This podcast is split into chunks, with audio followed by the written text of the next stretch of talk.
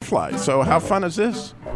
So speaking of sun, right? Mm-hmm. Bethany and I laid awake all night wondering where the sun had gone. Oh, But then it dawned on me. then it dawned on him. the morning.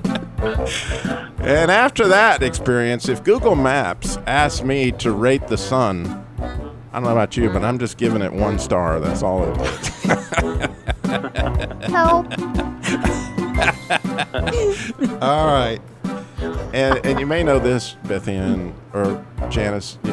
The sun doesn't have to go to college. You know why? Why? What? It has 28 million degrees. I'm just telling you. It doesn't need one more.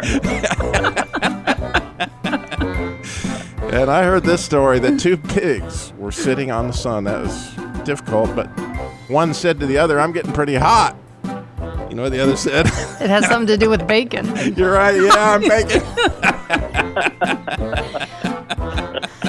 and for those of us who struggle with our weight a bit, Yeah. the difference between sun and bun.